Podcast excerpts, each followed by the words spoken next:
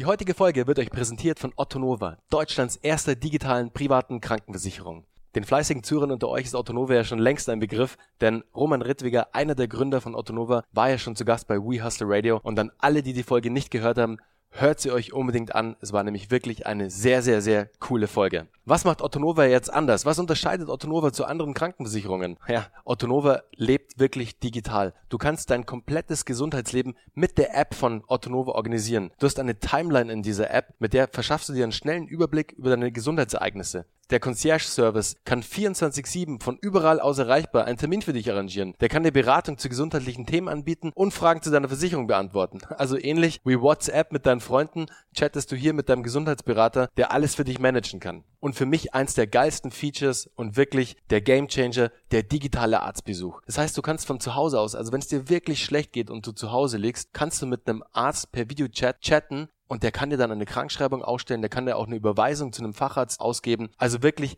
ein sehr geiles Feature. Du kannst Rechnungen sofort einscannen mit der App und innerhalb von 24 Stunden oder weniger hast du dein Geld auf deinem Konto. Also wirklich super, super fast im Vergleich zu anderen Versicherungen. Und ihr kennt es selber, es dauert manchmal Wochen, bis die Kohle da ist. Also super nervig mit Otto Nova. Ganzes Gegenteil, du hast deine Kohle wieder sehr, sehr schnell auf dem Konto. Also am Ende ist Otto Nova genauso dynamisch wie du. Und wir wären nicht We Hustle Radio, wenn wir einen geilen Deal rausgeholt hätten mit Otto Nova. Und zwar verlosen wir zwei Tickets für die Bits und Bretzels im Wert von 800 Euro. Und das Einzigste, das du dafür tun musst, und liebe Hustler, ihr wisst, man muss immer was tun, denn von nix kommt nix, geht auf die ottonova.de slash wehustle das ist eine Landingpage, eine schöne, die wir eingerichtet haben und ladet euch da das kostenlose E-Book zum Thema PKV versus GKV herunter. Tragt einfach euren Namen ein, eure E-Mail-Adresse, ladet euch das E-Book herunter und ihr nehmt automatisch am Gewinnspiel teil. Und jetzt viel Spaß bei der neuen Folge.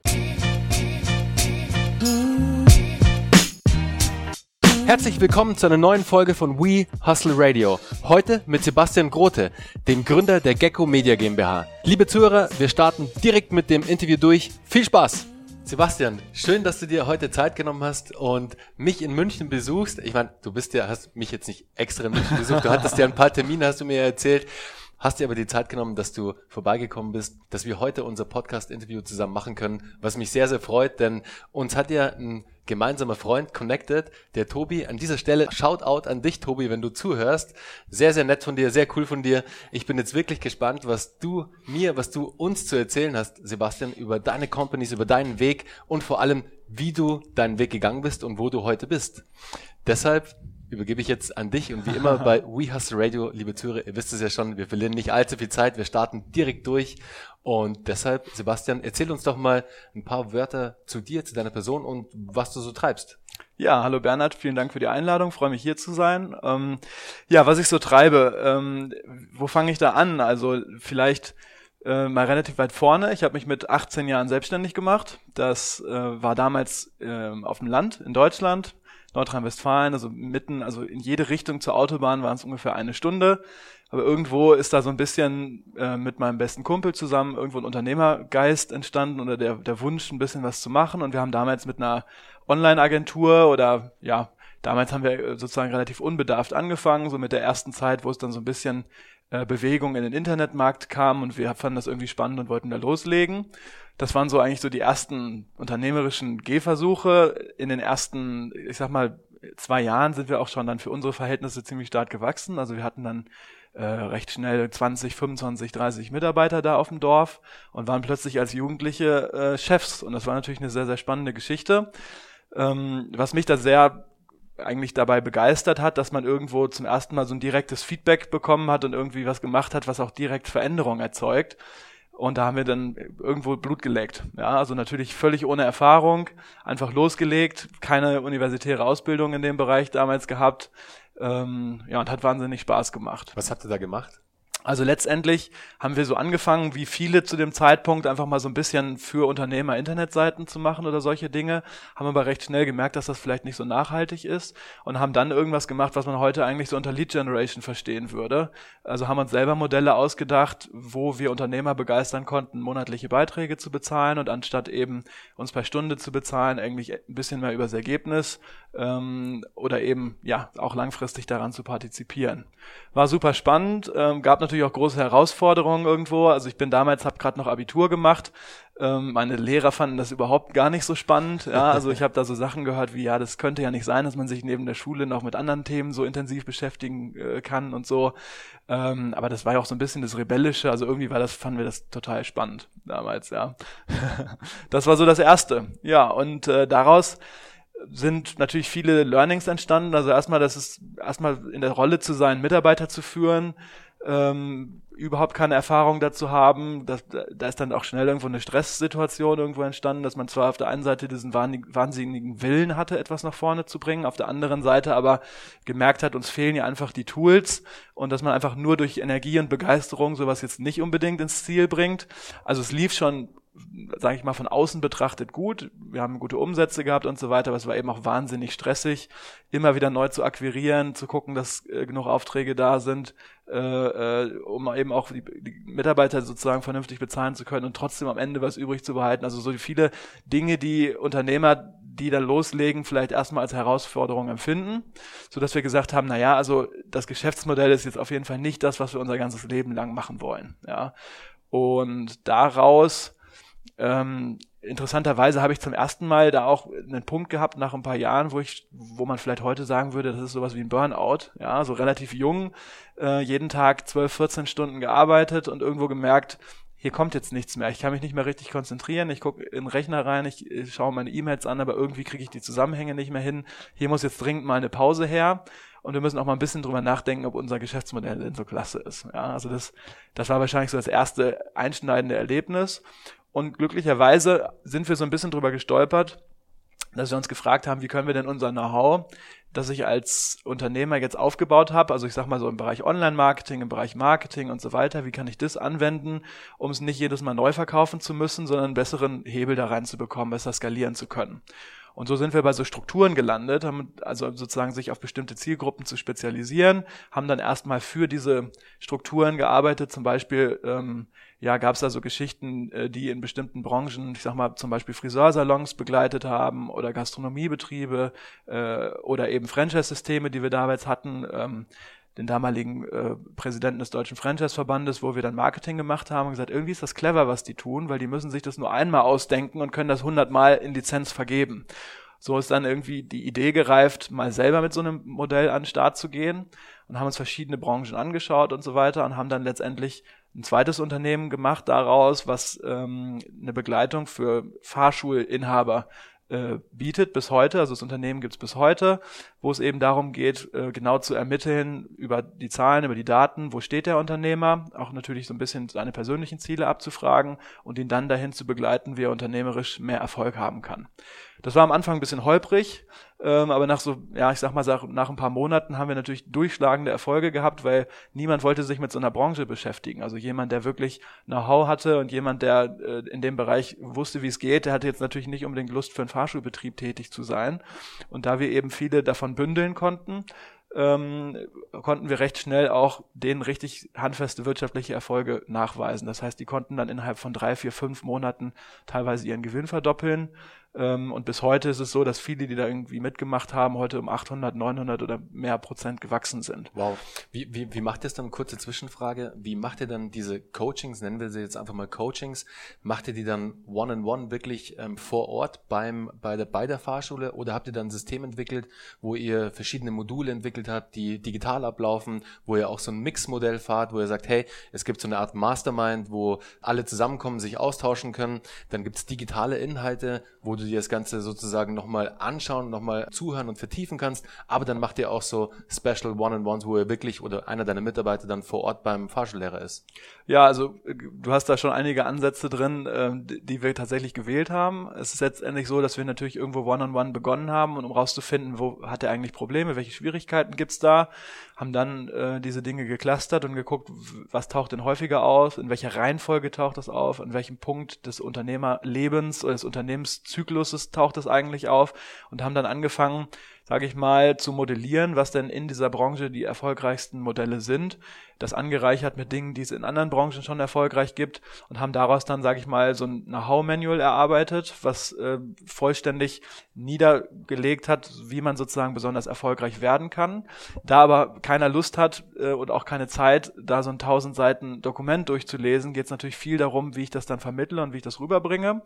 Und das hängt letztendlich immer davon ab, wie komplex der einzelne Teil des Wissens sozusagen ist, der da vermittelt werden muss. Da gibt es Dinge, die sind recht einfach und auch da gibt es keinen großen Widerstand, weil derjenige, der es lernen muss, sofort einsieht, Mensch, das macht irgendwie Sinn, da kann ich dem einfach ein E-Learning anbieten.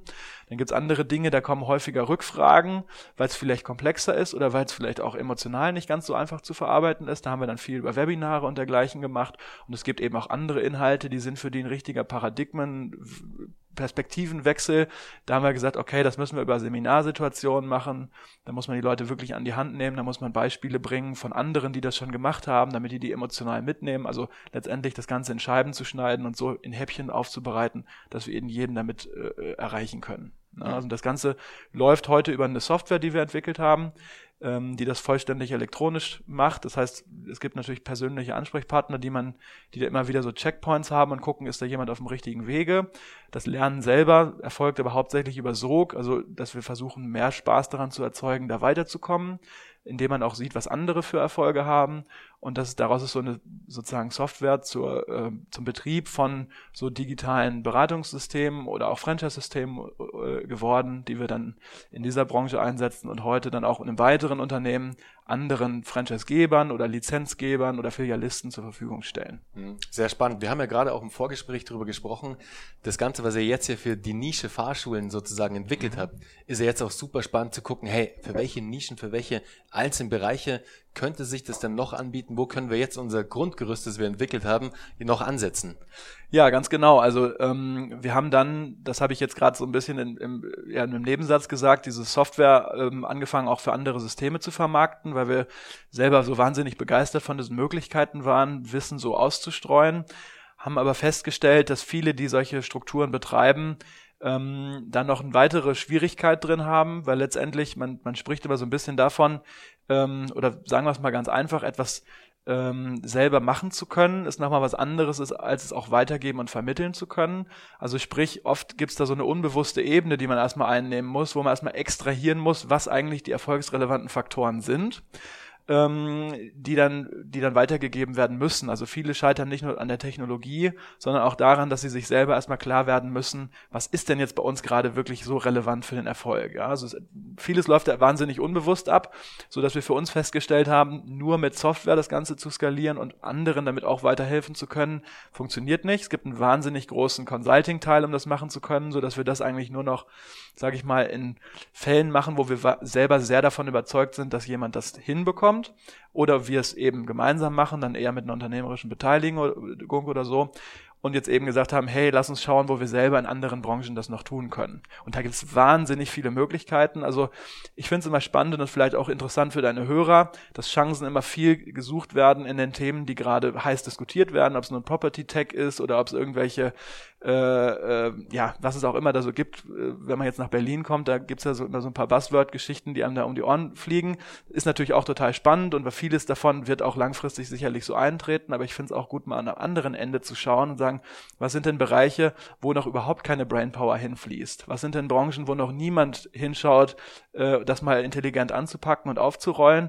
Und genau das tun wir gerade wieder und suchen uns Branchen aus, wo das der Fall sein könnte. Ähm, ich finde zum Beispiel wahnsinnig spannend, mal in die Umsetzung Umsatzsteuerstatistik zu schauen, wo man mal einfach aus 800 oder 900 Branchen schauen kann, wie viele gibt's denn davon und was machen die eigentlich für Umsätze, was haben die für, für, für Marktvolumen, um mal zu überlegen, was könnten die denn in ihrer Welt für Probleme haben. Und dadurch ergeben sich auch wahnsinnig tolle Chancen, wo man eben auch noch ganz, ganz viel bewegen kann. Ist ein ja? sehr smarter Ansatz, Sebastian, auf jeden Fall. Definitiv stimme ich dir voll und ganz zu es muss nicht immer das super Innovationsthema sein, das super sexy Thema, das mhm. gerade mega der Hype ist, sondern da vielleicht hinschauen, wo nicht alle hingucken, mhm. sozusagen so ein Kansas City Shuffle zu machen. So, wenn alle irgendwie, ich glaube, es ist links und dann rechts oder rechts und dann links irgendwie so. Auf jeden Fall, wenn alle in eine Richtung schauen, ist es ziemlich smart, dann einfach über ja. die andere Seite zu kommen und da dann einfach einen Markt zu beackern, der für andere oder für den Großteil vielleicht gar nicht so spannend ist. Mhm. Und der kann dann extrem spannend sein, weil du dann wie so einen kleinen blauen Ozean hast, der für dich einfach ja, da ist, den du komplett irgendwie bewirtschaften kannst und wo noch nicht so viel Wettbewerb einfach herrscht. Mhm. Deswegen finde ich das echt einen, einen coolen Ansatz. Sebastian, wir haben im Vorgespräch schon kurz drüber gesprochen. Man sieht es auch an deiner Hautfarbe. Du lebst ja auf Mallorca und steuerst ja deine Companies, die ja in Deutschland sitzen, komplett von dort aus. Erzähl uns doch mal darüber ein bisschen was, weil ich glaube, das interessiert sehr, sehr viele meiner Zuhörer, weil, glaube ich, sehr, sehr viele Leute das auch gerne machen würden, weil es natürlich sehr cool ist, in der Sonne zu sitzen und von dort aus seine Companies zu steuern. Und vor allem, wenn man wie du Kitesurft, da auch noch die Möglichkeit dann hat zum Surfen. Ja, das ist so ein bisschen der Punkt, dass ähm, mit dem Kiten, es ist, es geht, aber es ist leider oft auch nicht windig genug, aber man kann ja immer auf hohem Niveau klagen. Also ich, ansonsten fühle ich mich da sehr wohl. Also für mich ist es so gelaufen, dass ich irgendwann ähm, vor, ich bin da auf Mallorca, wo ich, wo ich eben viel Zeit verbringe, ähm, meist, also seit fast zehn Jahren und äh, im Winter versuche ich immer zwei oder drei Monate noch weiter Richtung Süden zu kommen äh, und mal ganz, andere Welt kennenzulernen. Ja? Also ähm, ob es nun Südamerika ist oder ob es jetzt äh, Südafrika ist oder so. Ähm, warum ist das so? Ich glaube, dass viele Unternehmer ähm, ja eine Sache teilen, das ist das Bedürfnis nach Wachstum. Das ist ja auch ähm, ja, ich sag mal, so ein, so ein Unternehmerding, ähm, vorwärts kommen zu wollen und so weiter. Was ich aber festgestellt habe, dass es meistens noch zwei oder drei andere Werte gibt, die sich gerade bei Unternehmern extrem angehäuft finden. Das eine sind die, mit denen ich nicht so viel anfangen kann, das Thema Significance, also warum Wachstum, um halt noch mehr nach außen zu zeigen, wie toll ich bin, was ich noch von, von Auto oder von Boot oder von Haus. Das sind meistens so die Leute, wo bei mir dann relativ schnell der Gesprächsstoff ausgeht, obwohl sie dann eben auch unternehmerisch vielleicht spannende Sachen machen. Das klappt dann aber meistens nicht so gut gut. Und es gibt halt eben andere, die ein extremes Freiheitsbedürfnis haben. Und das ist wahrscheinlich bei mir so, äh, was ich oft am Anfang meiner Selbstständigkeit als Belastung empfunden habe, weil ich schnell äh, gelangweilt war und weil ich gar nicht so gut an Themen dranbleiben konnte und gemerkt habe, es wäre jetzt clever, hier irgendwie weiterzumachen, aber irgendwie wenn ich mir gedacht habe, das könnte funktionieren, dann würde ich am liebsten schon das nächste machen. Kenn ja. ich irgendwo, ja. ja, und das ist ja auch schön, weil man irgendwie auch Chancen erkennt und so weiter, aber wie wir wissen, ist ja immer nur so ein Prozent Idee und 99 Prozent Execution. Und daraufhin habe ich mich viel damit beschäftigt, wie ich eigentlich mein Leben so organisieren kann, dass ich das bedienen kann, aber trotzdem eben auch weiter fokussiert sein kann, unternehmerisch vorwärts kommen kann und so weiter. Ähm, und da ist eben auch dieses Thema Reisen hat eine große Rolle gespielt. Ich habe äh, zum Aufbau dieses Fahrschulsystems ähm, war ich fast drei Jahre, ähm, so wie mein äh, bester Kumpel und Geschäftspartner auch, unabhängig voneinander, teilweise zusammen in der Weltgeschichte unterwegs. Also man könnte sagen Weltreise mit Unterbrechungen. Das war immer so ein Monat Reisen und dann wieder ein Touchdown äh, in, im Office in Köln für eine Woche oder für zwei. Äh, mal so schauen, wie es läuft, dann äh, auch mal das eine oder andere Meeting machen, auch Veranstaltungen für Kunden und so weiter und dann wieder raus. Und ich habe das jetzt in der Zeit als wahnsinnig hilfreich und lehrreich empfunden, weil ich dadurch diesen Perspektivenwechsel hatte von im Unternehmen sein und am Unternehmen sein. Und wenn man mal so 1000 Kilometer weit weg ist, dann erscheinen viele Probleme auch gar nicht mehr so problematisch. Ähm, oder man hat eben doch einen ganz anderen Abstand im wahrsten Sinne des Wortes. Das fand ich super so dass heute, was ja viel diskutiert wird, so mit ortsunabhängige Unternehmer und so weiter, so dass ich sage, ähm, wenn ich das richtig gut mache als Unternehmer, dann bin ich eigentlich immer ortsunabhängig. Ja, also klar gibt's auch Ausnahmen, was Geschäftsmodelle angeht und so weiter. Ähm, aber wenn ich jetzt mal versuche, ähm, mich auf das Strategische zu konzentrieren, auf in, wirklich voll in die Unternehmerrolle zu gehen, dann kann ich eben wahnsinnig viel ortsunabhängig machen. Ähm, ja, was ist da passiert? Also die Reisen waren spannend. Ich habe aber auch gemerkt, mh, hm, ich fühle mich schon mit Europa verbunden. Ähm, ich mag auch Deutschland, um Geschäfte zu machen. Ich finde Deutschland wahnsinnig äh, klasse, weil man eben auch die deutschen Tugenden anders zu schätzen lernt. Das Thema Pünktlichkeit, Zuverlässigkeit, ähm, das ist eben schon auch, finde ich, was sehr, sehr wertvolles. Ja, was mich vorher immer genervt hat, das schätze ich dann plötzlich heute. Ähm, aber nur die ganze Zeit in Deutschland zu verbringen, war für mich dann auch nicht das Modell, so dass ich gesagt habe, Mallorca könnte da irgendwie ganz schön sein. Business in Deutschland, äh, Freizeit und, und Genuss dann eben auf der Insel. Und so ist es dann letztendlich gekommen. Ähm, ist für mich ein ganz, ganz toller Platz. Letztendlich ist es ja auch manchmal gar nicht so einfach zu erklären, warum man sich irgendwo zu Hause fühlt. Ich bin da hingekommen ähm, und hatte relativ schnell dieses Gefühl von zu Hause sein, was ich an vielen Orten der Welt sonst nicht hatte.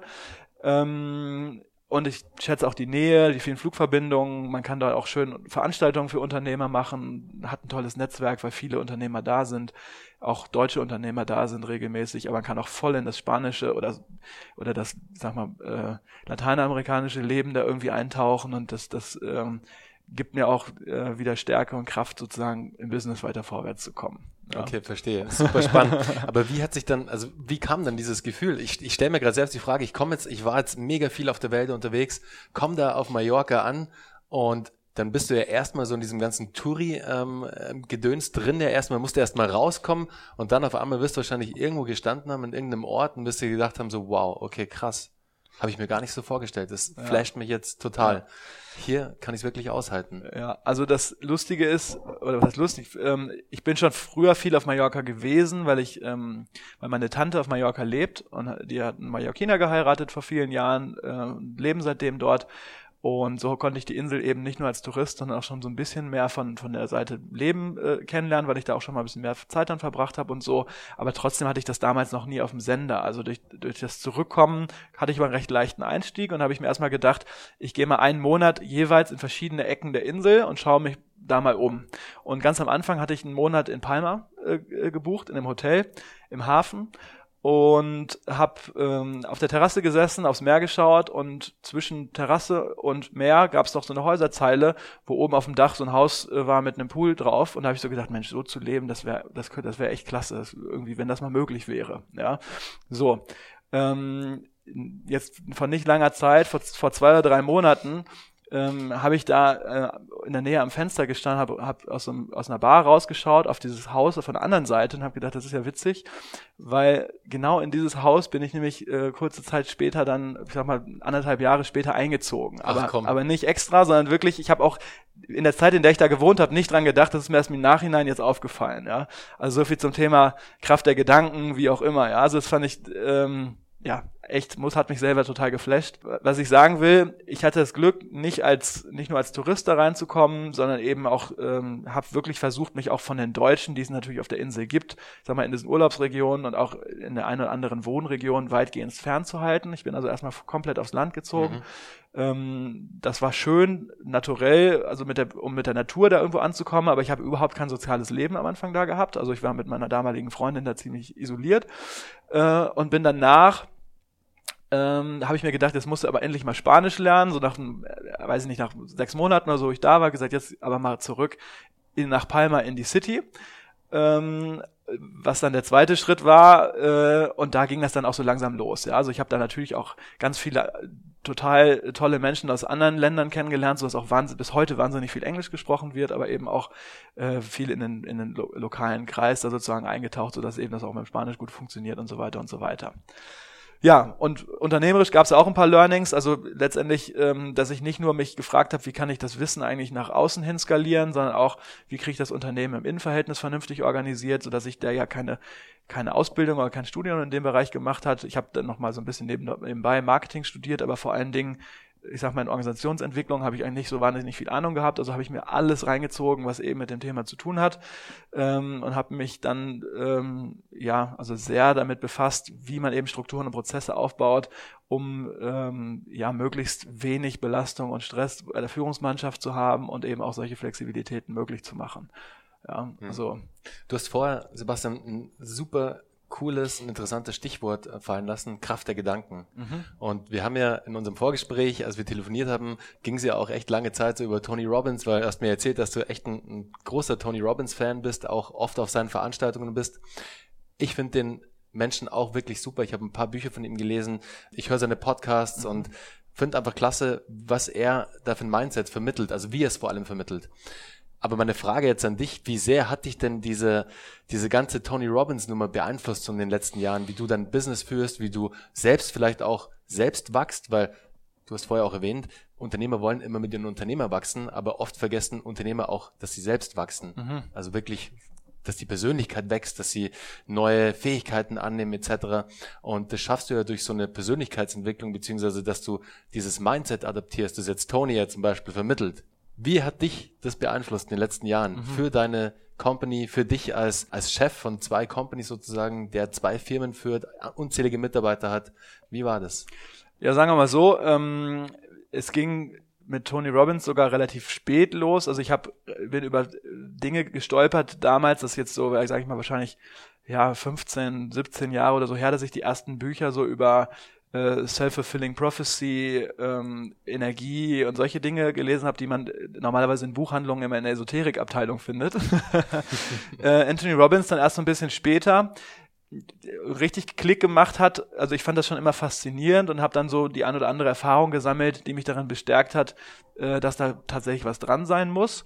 Spannend war, also bei mir auch, ich habe schon immer so gedacht, naja, so diese Motivationssprüche, die man so kennt, so im Sinne von, ähm, wie sehr man denn eben ähm, seine eigenen, äh, das sozusagen die eigenen Gedanken, die Realität schaffen und sowas, das habe ich schon natürlich äh, hundertmal gelesen, aber erfahren, es gab da so ein paar Situationen, also zum Beispiel in meiner Weltreisezeit war es eben so, dass ich wahrscheinlich auch das gemacht habe, unbewusst, um irgendwie Antworten für mich zu finden, was jetzt äh, meine Zukunft oder Persönlichkeitsentwicklung oder so angeht. Und ich habe halt eben gemerkt, ich habe den Ort gewechselt, aber bestimmte Dinge sind einfach immer gleich geblieben, also so nach dem Motto, egal wo du hinkommst, du bringst dich immer selber mit, ja, da ist für mich erstmal so klar geworden, wie wenig eigentlich mein Umfeld in dem Moment jetzt schuld an meiner Situation ist, sondern dass ich eben sozusagen das immer mit meinen Gedanken mitbringe. Und das war wahrscheinlich ein so ein, so ein Punkt. Und ein anderer Punkt ist, äh, dass einfach immer ein ganz praktisches Beispiel aus dem Alltag jeder kennt das wahrscheinlich, man hat gute und man hat schlechte Tage. So, und früher war es eben so, wenn ich einen schlechten Tag hatte, dann habe ich eben akzeptiert, dass es jetzt ein schlechter Tag ist und habe natürlich meine Gedanken auch in die Richtung gelenkt und auch verursacht, dass vielleicht auch andere Dinge nicht so grundlaufen, wie das vielleicht sollte. Ähm, das ist wahrscheinlich auch das Erste, was Anthony Robbins immer in jedem seiner Bücher, auf den Veranstaltungen und so weiter macht, sage ich das Zustandsmanagement. Also Menschen die Möglichkeit aufzuzeigen, dass egal was du, was dir gerade passiert und egal wie es dir gerade geht, dass du immer im Bruchteil einer Sekunde über deinen eigenen Zustand bestimmen kannst und selber entscheidest, wie es dir sozusagen in dem Moment geht. Also Zustandsmanagement, also sich selber aus einem vielleicht äh, energiearmen Zustand rauszubringen, am Anfang vielleicht vor allem über Hilfsmittel, über Sport, über ähm, Dinge, die einem gut tun, Musik, die man gerne hört, so Trigger im Außen, die einem helfen, da rauszukommen. Und wenn man eben ein bisschen trainiert darin ist, einfach durch die Entscheidung, dass es eben so jetzt nicht sein muss. Ja, und das hat mich doch schon sehr geprägt, weil letztendlich war für mich da so eine ich habe schon immer sehr viel gelesen, aber es gab doch eine große Kluft zwischen, hey, ähm, das klingt alles ganz toll und so sieht mein Leben aus. Das ist zwar kleiner geworden, aber ich merke so in den letzten Jahren, dass sich das echt auszahlt, auch diese Botschaften, diese Dinge immer wieder zu wiederholen und echt hart daran zu arbeiten und sich immer wieder die Frage zu stellen, wie kann ich das jetzt in mein tägliches Leben bringen? Ja, weil nur dann, wenn das in meinem täglichen Leben auch ankommt und wenn ich das umgesetzt kriege, dann macht es am Ende auch einen Unterschied. Ja, so ging es mir auch oft mit dem Thema Ziele, ähm, ja, mit, mit Visualisieren von Zielen, mit dem Aufschreiben und Konkretisieren von Zielen, ähm, dass mich ich habe da eigentlich jedes Jahr mich hingesetzt, habe eine Zielplanung gemacht für alle Lebensbereiche und habe mich immer gefragt, hey, warum, woran liegt das, dass ich in bestimmten Bereichen einfach keinen Schritt vorwärts komme? Ja, und für mich war die Antwort dann ziemlich banal. Das habe ich äh, inzwischen mit einer weiteren Spalte in meiner Zielplanung ergänzt, dass ich einfach immer die Frage stelle, was muss ich jetzt heute dafür tun? Was muss ich an jedem Tag dafür tun? Weil wenn, nur wenn ich es schaffe, das große Ziel in so kleine Häppchen zu schneiden, dann merke ich eben, dass ich wirklich dem Schritt für Schritt auch näher komme. Und gut, das, also insofern, da gibt es natürlich tausend Dinge. Also Anthony Robbins hat ja auch wahnsinnig viel gemacht, ist ein wahnsinnig äh, für mich äh, bewundernswerter Typ, den, den man mal persönlich bei so einer Veranstaltung erleben muss. Also ein Energiemonster, das ist eigentlich unfassbar. Äh, aber sehr breit das Thema, aber das letzte Mal vielleicht nochmal so als kleine Beispiele, dass das für mich heute schon natürlich viel ausmacht, wie ich mein Leben gestalte und so weiter. Ne? Mhm. Apropos Energiemonster, ich habe letztens so eine kleine Infografik, ich glaube, er hat sie sogar selbst gepostet auf seinem Instagram-Channel. Es war so eine Übersicht, wie viel Kalorien er bei einer Veranstaltung verbrennt. Ja. ja hast du es zufällig auch gesehen? Ey, und ich dachte mir, Wahnsinn. Das waren aber wirklich so irgendwie 20.000 Kalorien mhm. oder so. Also richtig, richtig viel. Ja. Massiv, weil er halt irgendwie 10.000 Jumps auf dem Trampolin macht, ja. weil er halt ungefähr äh, die Crowd anfeuert wie ein ja. Verrückter und durch seine ganzen Bewegungen auch wie er halt einfach präsent ist auf der Bühne. Mhm. Da dachte ich mir wirklich so, wow, okay. Ja, also ich habe beim ersten Mal, als ich das erste Mal bei, bei, bei so einer Veranstaltung von ihm war, habe ich gedacht, das kann nicht der Ernst, das kann nicht deren Ernst sein. Ja? Also es ist wirklich so, dass da so Tage, so Seminartage morgens um acht losgehen und teilweise Mitternacht oder nachts um eins enden. Da steht Mitternacht um eins, wie auch immer, auf der Bühne, ähm, springt rum und ähm, du denkst, dass, also so eine Art von Seminargestaltung haben wir, also hier in Deutschland habe ich das noch nie irgendwo gesehen und ich glaube, selbst die Amerikaner sind da teilweise sehr äh, verwirrt, was da so abläuft. Also gerade als Deutscher ist es natürlich auch merkwürdig, in so eine Veranstaltung reinzukommen und morgens um acht mit High Fives an der Tür begrüßt zu werden. Ähm, ich habe auch am Anfang wirklich meine Schwierigkeiten damit gehabt. Ich habe als erstes bin ich in Kontakt gekommen mit so einem Hörbuch. Mir war das alles viel zu amerikanisch von der Art, wie es vermittelt wird. Danach habe ich ein Buch von ihm gelesen, wo dann schon sehr viel über die Hintergründe gesprochen wird, warum das so ist. Das ist, ich würde jetzt nicht sagen wissenschaftlich, aber sehr nachvollziehbar. Also vielleicht kennst du es, das Power-Prinzip mhm. ist, äh, äh, ist jetzt eins davon.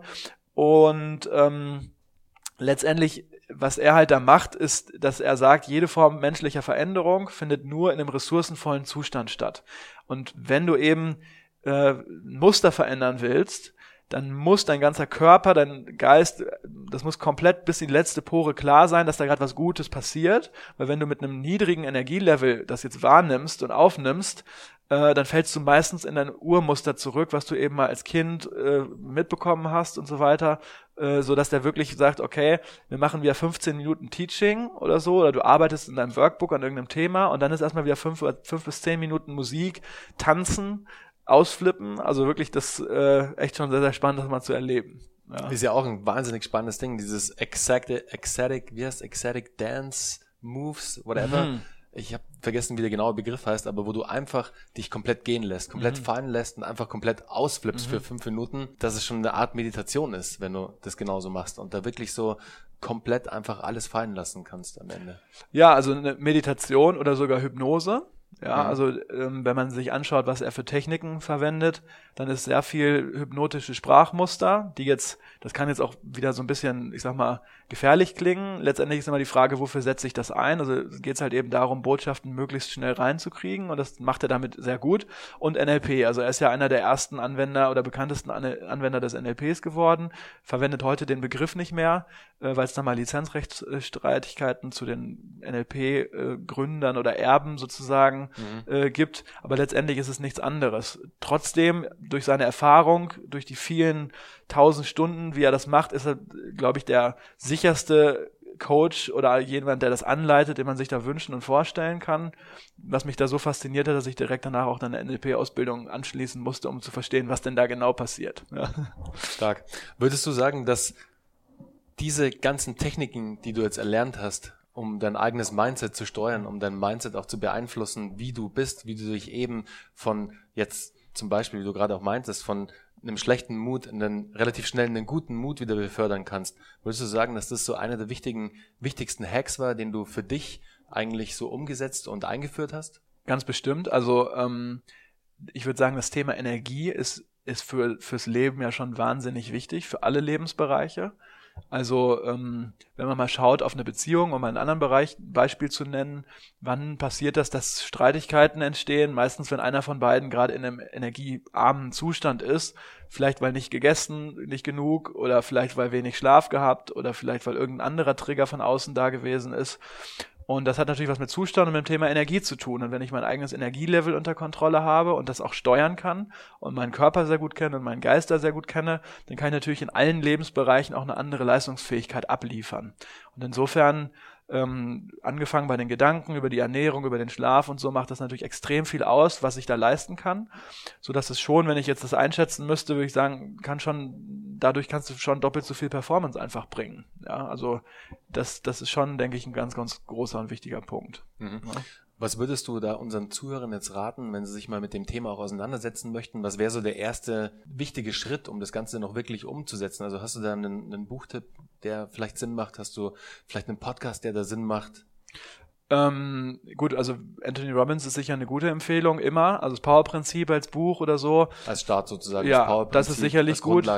Ähm, vielleicht auch mal so ein bisschen für den Alltag was, was vielleicht, was gibt's ja in vielen Bereichen, zum Beispiel auch im, im Yoga oder so, dass, dass wenn ich jetzt mir vorstelle, dass ich durch mein Leben oder durch meinen Tag hindurchgehe wie durch eine Meditation, dass ich nicht die Emotion bin oder das Gefühl bin in dem Moment, sondern versuche zu betrachten. Also so ein bisschen mal sich selbst aus der aus einer Außenperspektive, von so einer Metaperspektive raus zu betrachten und mal zu schauen, Mensch, wie ist denn gerade mein Energielevel? Und das vielleicht auch mal zu messen, äh, einzuschätzen, sagen, ist es jetzt auf einer Skala von 0 bis 10, wie ist denn das heute? Und das mal einfach für sich täglich mal aufzuschreiben und sagen, Mensch, was beeinflusst denn das eigentlich, ja?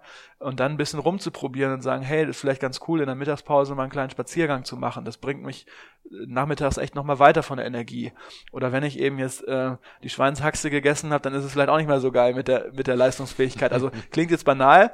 Vieles davon ist uns ja irgendwie auch bewusst, aber das nochmal ein bisschen deutlicher draufzuschauen und dann eben damit einfach ein bisschen äh, zu justieren, weil ich glaube, Energie ist der Anfang von allem an der Stelle. Ne? Und die kannst du vor allem auch beeinflussen. Also genau. Also eben durch verschiedene Mechanismen, durch wie du dich selbst auch in dem Moment fühlst, wie du dein, dein, dein Gemüt auch beeinflussen kannst, eben durch Sport, durch die richtige Ernährung. Ganz, ganz ein wichtiger Punkt, die Ernährung, eben nicht die Schweinshaxe zu nehmen, im besten Fall, mhm. sondern eher auf whatever, auf eine Bowl oder auf einen Salat oder keine Ahnung was zu gehen, das auf jeden Fall dich nicht ungefähr in den Keller runter, ähm, mhm. runterfeuert, sondern einfach ja. nach oben trägt eher. Absolut. Sebastian, noch mal ganz kurz zum, zum Unternehmerischen, ja. zu, zurückge-switch sozusagen. Mhm. Welchen elementaren Tipp kannst du denn unseren Zuhörern geben, die was ähnliches anstreben? Die sagen so, hey, ich habe jetzt hier schon eine, eine kleine, feine, vielleicht aber auch eine größere Company, aber habe irgendwie Bock, in ein anderes Land zu gehen und genau diesen Remote-Lifestyle sozusagen, wie du ihn führst, selbst aufzubauen? Was wäre da so der erste wichtige Schritt? Also ich glaube, was ich wichtig finde, ist, sich über seine eigene Motivation klar zu sein, sagen, was treibt mich eigentlich an? Auch warum bin ich Unternehmer geworden oder warum möchte ich ein Business aufziehen? Und zu identifizieren, was ich da für mich rausziehe, auch auf einer persönlichen Ebene. Ziehe ich daraus Anerkennung? Ähm, ziehe ich dadurch Zugehörigkeit, also dass ich eben einer von den Unternehmern bin, ähm, ziehe ich daraus Verbindung, äh, also wer, was ist das auf Werteebene, weil letztendlich, ähm, wenn ich es jetzt mal rein betrachte, rein technisch, wenn ich es jetzt geschafft habe, sage ich mal zum Beispiel nur Gesellschafter zu sein oder wenn ich jetzt ähm, weniger arbeiten muss oder was auch immer das ist, dann habe ich eben auch das nicht mehr, was da auf emotionaler Ebene abspielt, sich abspielt. Und das wird auch, wenn immer wieder der Punkt sein, der unbewusst mich wieder zurückwirft, wenn ich das nicht klar habe. Ja, also das ist, denke ich, ein Punkt. Und dann der zweite Punkt ist jetzt mal fürs Unternehmerische gesprochen, mach dich selbst überflüssig. Ja, und wenn du jetzt eine Planung machst, wenn du ähm, Organigramm aufbaust, wenn du Prozesse anschaust, dann schau genau an, wo bin ich involviert. Ja, vielleicht bin ich das auch noch, weil ich weil ich aus Ego-Gründen da drin bin, weil ich es einfach gern habe, wenn Leute mir was vorlegen und ich dann derjenige bin, der das freigibt. Also damit arbeite alle, also der größte Engpass in vielen Unternehmen, auch gerade in vielen kleinen, ist ja oft der Chef, ja ähm, weil er eben denkt, dass, aus, weil er vielleicht meint, er wäre das derjenige, der es am besten macht. Ja, das mag sogar stimmen. Und durch diesen Glaubenssatz sorgt er natürlich auch dass, dafür, dass es immer so bleibt. Ja, weil jetzt Mitarbeiter vielleicht gar nicht in dem Umfang wachsen können, weil er das immer blockiert oder so. Das heißt, mach dich selbst überflüssig, schau dir die Prozesse an, notiere alles, wo du gefragt wirst. Also ich versuche immer mindestens einmal im Monat mich hinzusetzen und alles, was bei mir ankommt, nochmal in der Retrospektive durchzugehen und zu schauen, was habe ich für E-Mails erhalten. Ja, und mich dann mal als Beispiel eine, eine Tabelle anzulegen und zu sagen, okay, das ist die E-Mail von dem mit dem und dem Be äh, Betreff, das wollte er von mir. Und dann die nächste Spalte ist, was muss ich jetzt tun, damit ich diese E-Mail nie wieder bekomme. Ja, also letztendlich ähm, ist Kommunikation im Unternehmen natürlich extrem wichtig. Nichtsdestotrotz empfinde ich es als hilfreich, mal alles, was bei mir ankommt, als einen Systemfehler zu betrachten.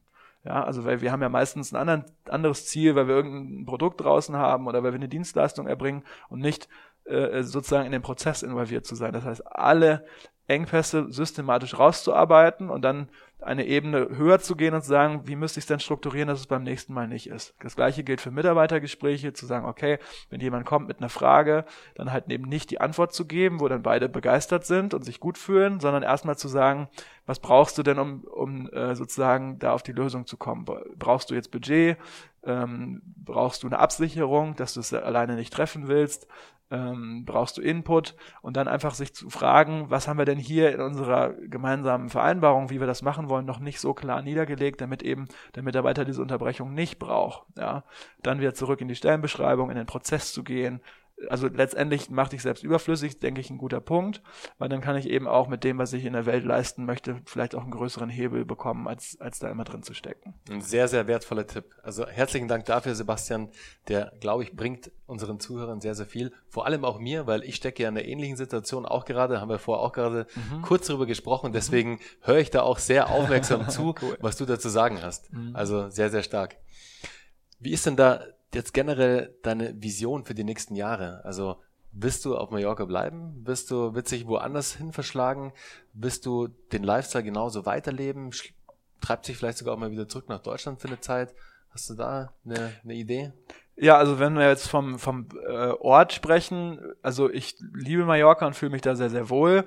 Ich werde manchmal gefragt, dass Leute sagen, ach, bist du ausgewandert? Und dann denke ich immer, nee, ausgewandert bin ich eigentlich nicht. Also ich finde den Begriff irgendwie komisch. Ich empfinde mich irgendwie als Europäer oder Weltenbürger oder wie auch immer. Bin auch immer gerne in Deutschland. Ähm, so dass ich da jetzt für mich ähm, örtlich erstmal jetzt das alles total klasse finde, so wie es ist, was wahrscheinlich nicht mehr auf lange Sicht so sein wird, dass ich auch sozusagen jeden Winter nochmal verschwinde für einen längeren Zeitpunkt. Das muss man mal gucken, wie das dann immer so ins Lebensmodell und so weiter passt.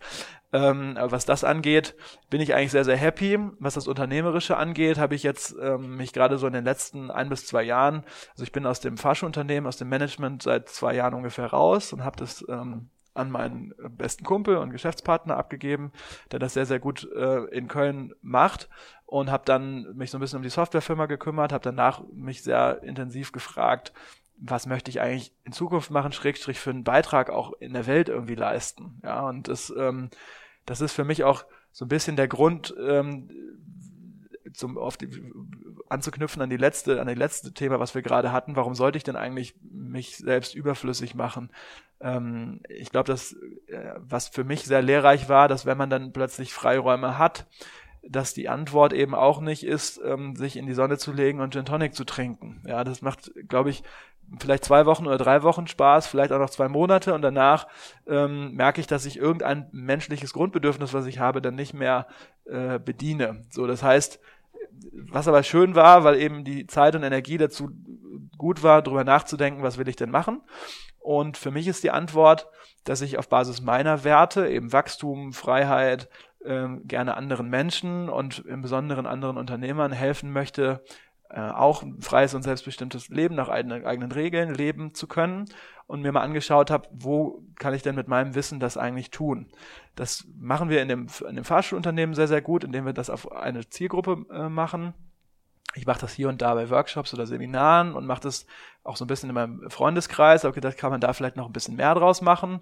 Habe dann so aus Spaß im Winter ähm, mal so einen Online-Kurs aufgenommen, weil ich eben oft gemerkt habe, gerade so äh, Unternehmer, die vielleicht starten oder äh, irgendwo ein Business haben, dass sie sich wahnsinnig aufreiben und 50, 60 Stunden die Woche arbeiten. Und ich meine jetzt gar nicht so die Start-up-Jungs, die sagen, ich gebe jetzt mal ein paar Jahre Gas und will das dann verkaufen, sondern ich meine eher so Menschen, die äh, in klassischen Branchen unterwegs sind, wo sie nicht so den Ausweg daraus sehen, sondern das vielleicht ihr ganzes Leben lang machen müssen. Äh, und da habe ich dann eben einen Kurs gemacht, wie du als Unternehmer deine Arbeitszeit um 50 Prozent reduzierst, also auch ein bisschen mit so einem provokanten Titel.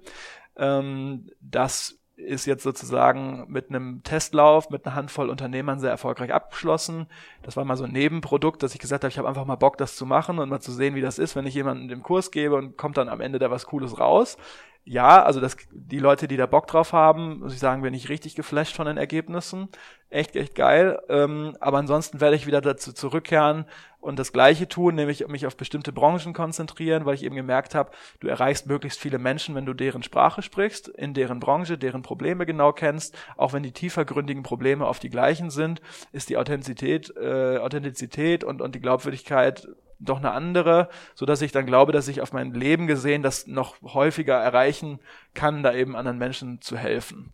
Ich sehe mich noch nicht so in so einer, äh, weiß ich nicht, in so einer Geschichte, dass ich jetzt unbedingt mit Online-Kursen oder so, das, das ist jetzt mal so ein Nebenthema, da weiß ich auch noch nicht, wie sich das entwickeln wird und ob ich das weiter verfolgen will. Hm. Spannend, aber definitiv ähm, das ganze Wissen, das man da auch in dem Bereich hat, zu digitalisieren, macht ja total mhm. Sinn. Ob man das jetzt Vollzeit machen möchte, das ist wieder die andere Frage, weil ich mhm. glaube, es macht schon auch extrem Spaß, in, mit den echten Menschen zu mhm. arbeiten. Jetzt nicht nur komplett halt digital unterwegs sein. Ja, das ist cool, aber trotzdem so auch so One-on-Ones zu haben, dann auch vielleicht so Workshops zu haben, wo man mal zusammenkommt, wo man auch den Vibe fühlt, so mhm. wie du vorhin bei Toni beschrieben hast. Mhm. Ich meine, High Fives beim Reinkommen und halt voll abfeiern ist halt was anderes, wenn du jemanden vor der Kamera siehst einfach. Mhm. Deswegen, das, da verstehe ich dann deinen Punkt sehr, sehr gut, Sebastian. Mhm. Cool. Jetzt gibst du ja anderen Unternehmern sehr oft Ratschläge oder ähm, gibst ihnen dein Wissen mit, damit sie da auch in ihrem Bereich besser werden. Was war denn der beste Ratschlag, den du jemals als Unternehmer erhalten hast? ähm, da gibt's wahrscheinlich auch wieder viele Punkte, die ich spannend finde. Ich nehme jetzt mal was, was gar nicht meinem Naturell entspricht und damit für mich der richtige Ratschlag war. Und der war wahrscheinlich Fokus. Ja, ähm, das war, denke ich, so in meiner unternehmerischen Laufbahn immer das größte Problem, dass ich durch meinen Tatendrang und meine Kreativität immer zu viele Dinge gleichzeitig wollte und sich selber da gut zu kennen und einzuschätzen, auch die Ressourcen einzuschätzen. Und das kann jetzt, können jetzt unterschiedliche Companies äh, sein oder es kann auch in einer Company sein, dass man einfach echt mal schaut, wie viele Initiativen haben wir eigentlich gerade gleichzeitig laufen und verwirren wir die Mannschaft gerade vielleicht total damit. Ja, vielleicht streichen wir mal von fünf Sachen mal zwei oder drei weg und gehen echt mal auf den größten Hebel und bescheren damit allen Beteiligten viel mehr Klarheit und ähm, äh, und, und eben sozusagen auch ein schnelleres Vorwärtskommen. Das war für mich persönlich wahrscheinlich ein wertvoller Ratschlag, weil es eben genau meine Schwäche unternehmerisch ist. Ne? Kenne ich. Kenn ich, kenn ich. Wir sind uns in sehr vielen Punkten gleich, Sebastian, weil ich hatte das Problem auch wirklich ähm, Fokus richtig einzusetzen, mhm. weil ich zu oft auch zu viele Bälle in der Luft hatte mhm. und am liebsten noch zwei, drei neue Bälle dazu nehmen wollte, weil, ja. aua, da würde sich ja was ergeben und das hört sich auch cool an. Ja. Aber das habe ich zum Glück jetzt auch wirklich mit harter Arbeit an mir selbst in den Griff bekommen, mhm, cool. zu sehen, die richtigen Fälle zu, zu identifizieren und da auch dann den Fokus drauf zu setzen, weil ich genau weiß, hey, wenn ich jetzt hier das müssen gar nicht 100 Prozent sein, weil das geht gar nicht. Aber mhm. halt, wenn ich, wenn ich schaffe, so viel Prozent wie es geht auf diesen, auf dieses eine Feld für eine gewisse Zeit zu lenken, dann bin ich tausendmal erfolgreicher, als wenn ich jetzt fünf Sachen auf einmal mache und mhm. die halt nur mit 10 Prozent. Cool, ja. Aber ich glaube, da, da, das Learning muss jeder für sich selbst machen und dann auch wirklich mhm. mal den Impact sehen. Was passiert denn, wenn ich jetzt vollen Fokus ja. auf ein Thema gebe? Absolut. Und dazu gehört für mich auch, ähm, weil wir ja wissen, wie wir sozusagen dann sind, das einfach mal zu reframen und das Thema mal aus einer anderen Perspektive zu sehen. Und wenn ich dann mal aus anderen Perspektiven auf das gleiche Thema draufschaue, finde ich wieder ganz viele neue Facetten, die faszinierend daran sind und die mich eben auch motivieren, bei einer Sache zu bleiben und das dann auch äh, weiterzumachen. Mhm. Ja. Jetzt bist du ja auch wieder aus dem Vorgespräch herausgeholt, beziehungsweise in unserem Telefonat haben wir ganz lange drüber gesprochen. Du bist ja auch ein Fan von Routinen. Absolut, genau. Wie sieht denn deine Morgenroutine aus? Warum bin ich ein Freund von Routinen? Weil ich selber so überhaupt kein Strukturmensch bin. Also für mich dürfte jeder Tag komplett anders aussehen und das, das Neue ist immer irgendwie spannend. Deswegen weiß ich aber, wie wichtig es ist, mir Hilfen im Außen zu bauen, damit ich wirklich Schritt für Schritt meinen Zielen näher komme ähm, das Thema Morgenroutine habe ich schon immer so ein bisschen äh, im Kopf gehabt und in den letzten Jahren eigentlich Schritt für Schritt verfeinert. Ich muss dazu sagen, die ist recht umfangreich geworden, ähm, was, wo man sich erstmal die Ruhe, glaube ich, nehmen muss, das morgens auch durchzuziehen ähm, wie sieht die aus? Also das Erste, was ich mache, wenn ich morgens aufstehe, ist, dass ich erstmal eine kleine Sporteinheit mache. Ich habe früher bin ins Fitnessstudio gegangen, habe mit Personal Trainer irgendwas gemacht oder so, aber die Anlaufkosten waren dann eben oft so hoch, dass ich auch immer Ausreden gehabt habe, es an anderen Tagen nicht zu machen, was sich auf meine Performance des ganzen Tages negativ ausgewirkt hat, so dass ich gesagt habe, nee, ich will jetzt ein Workout finden, was nach Minimumfaktor, Pareto-Prinzip, wie auch immer, so kurz und schnell und schmerzlos ist, dass ich es jeden Tag in jeder Situation machen kann. Das heißt, ich mache so ein 5 Minuten Yoga-Stretch-Ding, um erstmal ein bisschen Beweglichkeit zu bekommen. Dann mache ich 5 Minuten äh, Plank. Ja, das heißt, ich mhm. habe so eine äh, App, die mich da schön äh, sozusagen äh, durchguidet und für mich keine Ausreden gibt, das vielleicht jetzt mal doch ein bisschen kürzer oder irgendwie so zu machen. Also in Summe fünf Minuten, aber P äh, Positionswechsel eben zwischendurch. Ich wollte gerade sagen, fünf Minuten am Stück Plank. Nein. ordentlich. Also du hast in Summe fünf Minuten und darin verschiedene Positionen, die du machst. Ähm, ich muss sagen, ich finde es wahnsinnig anstrengend bis heute. Ich habe gestern noch geschaut, Ähm, ich habe immer ein bisschen variiert. Das mit dem Plank mache ich jetzt seit 187 Tagen. Ähm, das ist immer ganz witzig, wenn ich mit Freunden zusammen im Urlaub bin oder zum Kiten oder so, dann äh, machen wir es immer gerne zusammen und der eine oder andere ist auch schon eingestiegen, sodass man so ein bisschen auch eine Challenge hat. Wie viele Tage bist du denn jetzt drin und so, ganz lustig. Genau, das ist eigentlich so das Kernsportprogramm. Wenn ich dann einen Tag habe, wo ich noch Zeit habe, hänge ich noch ein bisschen was dran. Dann mache ich noch Klimmzüge oder äh, oder ein bisschen äh, Push-ups einfach äh, und so weiter, also je nachdem, was so passt. Aber dann ist mein Sporteinheit auch durch. Also das dauert nicht lange. Das ist maximal eine halbe Stunde, eher eher weniger. Ja, so das ist also ein ganz ganz wesentlicher Punkt. Dann habe ich das Thema äh, Priming, was für mich sehr wichtig ist, dass ich mich einfach auf den Tag und auf meine Ziele vorbereite. Ähm, das heißt, dass ich in aller Regel so eine Meditation mache, die, wo eine Dankbarkeitsübung drin ist, wo ich einfach durchgehe, wofür ich in meinem Leben Dankbarkeit empfinde. Ähm, das können ganz banale Dinge sein, es kann eine Situation am Vorabend sein, das kann die Gesundheit sein, das kann Freunde und Familie sein. Also ähm, ist tatsächlich auch, da ich das täglich mache, jeden Tag was anderes. Also manche Dinge kommen häufiger, manchmal kommen überraschende Sachen, manchmal ganz triviale. Gibt mir so ein ganz, so eine, so eine tiefe Zufriedenheit und, und Sicherheit erstmal da. Ähm, und dann fange ich eben an in der Meditation. Da sind so Atemübungen noch so ein bisschen, ist da so eine Einheit mit drin. Und dann geht es darum, um die drei Ziele, die ich in meinem Leben erreichen möchte. Ähm, ja, und ich verknüpfe das für mich gedanklich auch so ein bisschen, dass ich überlege, was ist dann sozusagen, also nach der Meditation, was ist jetzt das heute, was ich dafür tun muss, um da eben hinzukommen. Äh, das ist da mit drin. Dann ist das Thema Ernährung natürlich sehr, sehr wichtig, dass ich eine bestimmte Art von Frühstück zu mir nehme. Ich habe da immer so ein Greens Smoothie, dass ich erst mit Gemüse sozusagen anfange. Ähm, ich versuche immer zu meinem Tagesthema passend zu lesen. Das heißt, ich, oder, oder zu dem Wochen- oder Monatsthema, weil du springst ja nicht unbedingt zwischen den Büchern, aber ich habe mir abgewöhnt, interessante Dinge zu lesen, die nichts mit dem zu tun haben, was ich gerade inhaltlich bearbeite, womit ich, womit ich mich beschäftige. Das heißt, ich lese äh, ähm, ein bisschen morgens. Ja, dann habe ich was vergessen. Ich habe da so eine, ich habe tatsächlich eine Checkliste dafür, die ich da durchgehe. Glaube im Wesentlichen, ja, und dann mache ich halt so ein kleines so Journal-mäßig, dass ich nochmal aufschreibe, okay, was ist das Wichtigste heute? Also mein Vormittag ist an sich für das Nummer eins Thema äh, reserviert. Also ich, ich mache so eine Unterteilung zwischen wichtig und dringend, ja, weil man merkt ja, man würde gerne jetzt auf irgendwas hinarbeiten, aber da kommen ja die Sachen, die irgendwie irgendjemand im Außen von einem erwartet, dass man irgend so Feedback zu irgendwas gibt oder äh, irgendwelche Verpflichtungen, die anstehen. Das heißt, ich mache eine Spalte wichtig, eine Spalte dringend und ähm, dann gebe ich dem eben seinen Raum, aber nachmittags, das heißt, wichtig ist komplett der Vormittag reserviert, wo ich nur an dem arbeite, was für mich, für meine Zukunft wichtig ist und dringend fange ich dann an, auch mal eine E-Mail zu beantworten, Rückrufe zu tätigen und so weiter und so weiter. Ja, und dauert relativ lange das ganze Programm vor, früh morgens. Wie lange ähm, ungefähr? Ja, locker zwei Stunden. Also mit dem Lesen dauert es locker zwei Stunden. Stehst du dann auch früher auf deshalb oder? Ja, also ich habe lange daran gearbeitet. Ich bin eigentlich kein Frühaufsteher äh, gewesen. Ähm, Spanien ist ja auch so, dass es immer alles relativ spät zu Ende geht. Das heißt, ich versuche da so einen Mittelweg zu finden und bin im Moment bei 7.30 Uhr morgens. Also äh, eigentlich sitze ich so um 10 mal am Schreibtisch äh, und, und habe jetzt mal das Nummer eins Thema, dass ich damit loslegen kann. Äh, frühestens, also manchmal dauert es auch bis elf, je nachdem, wie viel Ruhe und Zeit ich mir fürs Lesen gebe. Ähm, was dann auch ein bisschen davon abhängig ist, ob ich das direkt wieder umsetzen kann für das, was dann mir gerade dann sozusagen für den Tag mhm. da irgendwie weiterhilft.